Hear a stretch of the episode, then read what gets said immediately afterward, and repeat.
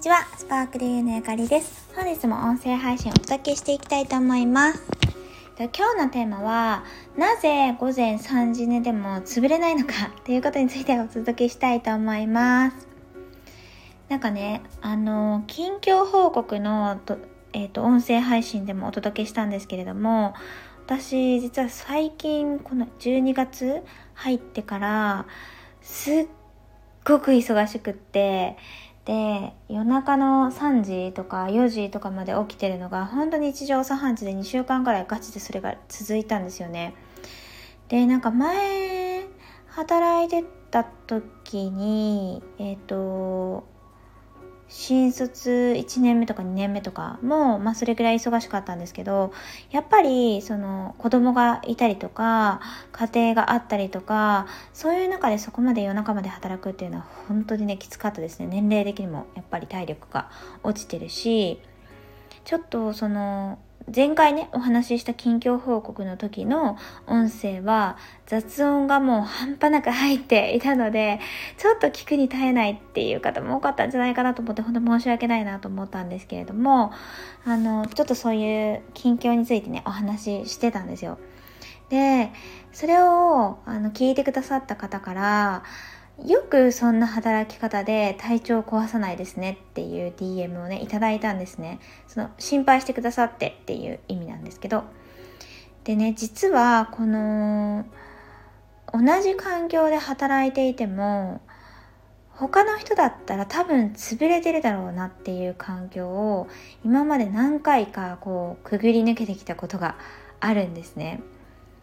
例えば、えっ、と、2年目だったかな、新卒2年目の時に、まあ、コンサル業界にいたんですけれども、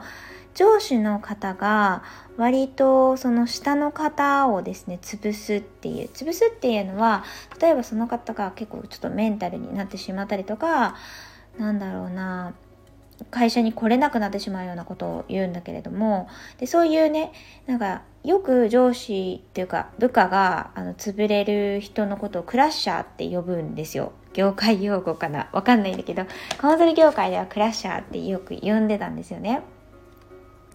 クラッシュするからってことなんですけど部下をね。でなんか私そのクラッシャーの人と2年目に一緒になってでまあ1年半か2年丸々2年ぐらいかな同じプロジェクトずっとやってたんですけれども一緒に。で2人でやったりとかしたこともあったんですけど全然なんか潰れるどころかむしろ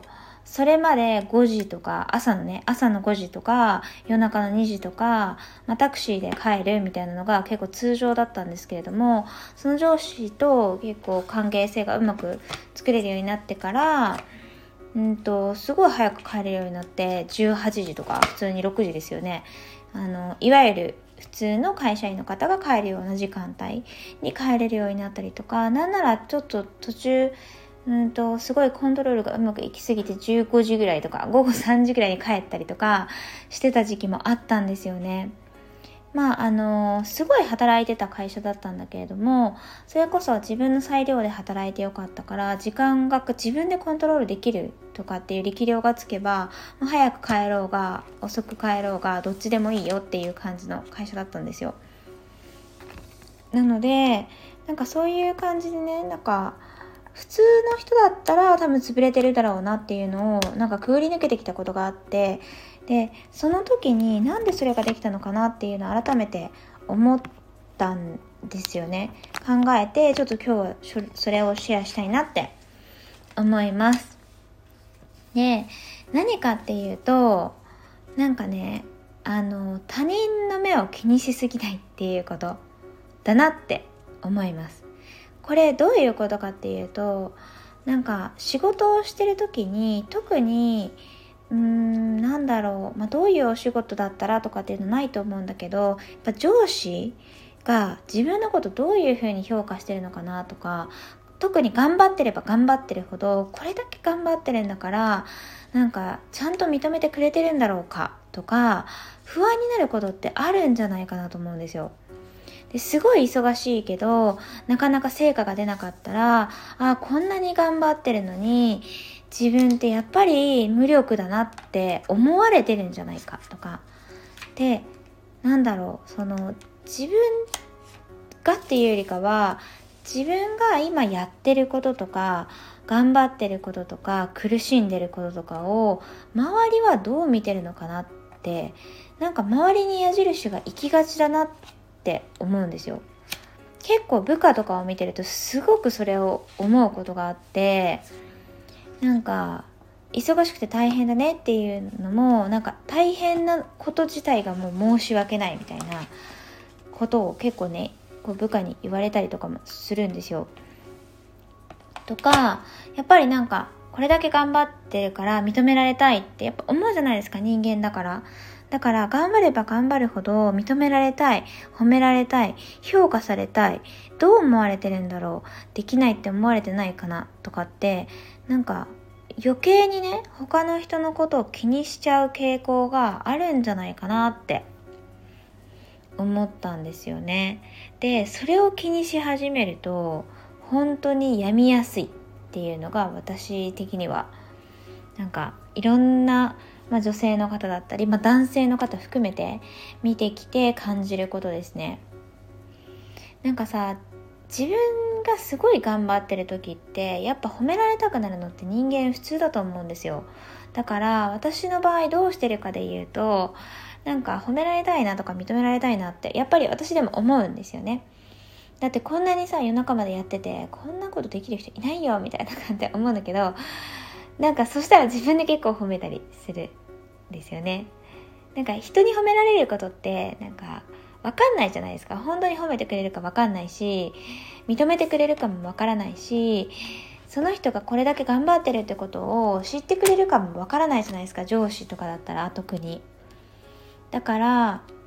自分で自分を褒めるっていうことすっごい徹底的にやってますね。だから毎日あなんで私ってすごいんだろうみたいな。こんなに夜遅くまで働ける人いないなとかあの別にそんなにね夜遅く働いたからって何かアウトプットが素晴らしいかって言うと別にそういうわけでもなかったんですよ。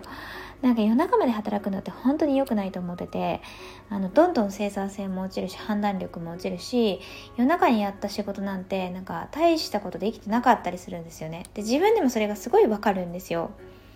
なんだけどなんか、まあ、クオリティは関係ないですよね。もう、ここまでちゃんとやりきるんだっていうことを決めて、夜眠いなと思っても頑張ってやってるっていう、もうその姿勢が本当に素晴らしいよっていうことを自分にね、言い聞かせたりとか、そう、あともう本当なんか最後には、この根性と体力ってやっぱりすごいよね、みたいな。他の人だったら多分倒れてるのになんかこんな体力があって本当に良かったねっていう 別に自分のせいかわからないんですけどなんかそうやってね自分を認めてあげたり自分を褒めてあげるっていうことをすごく意識してやってます。だからなんかもし仕事してて辛いとかやめたいとかうーんどう思われてるんだろうとかなんかそういうふうに思った時はできるだけ自分を見てあげてほしいんですよね。他の人からこう言われたいなとか本音でね本音でこういうふうに思われたいこう認められたい評価されたいっていうそういう声をまず聞いてでそれを自分に言ってあげてほしいなってすごく思います。であのそれを言ってあげてそれを継続するかでいうのはまた別ですよ。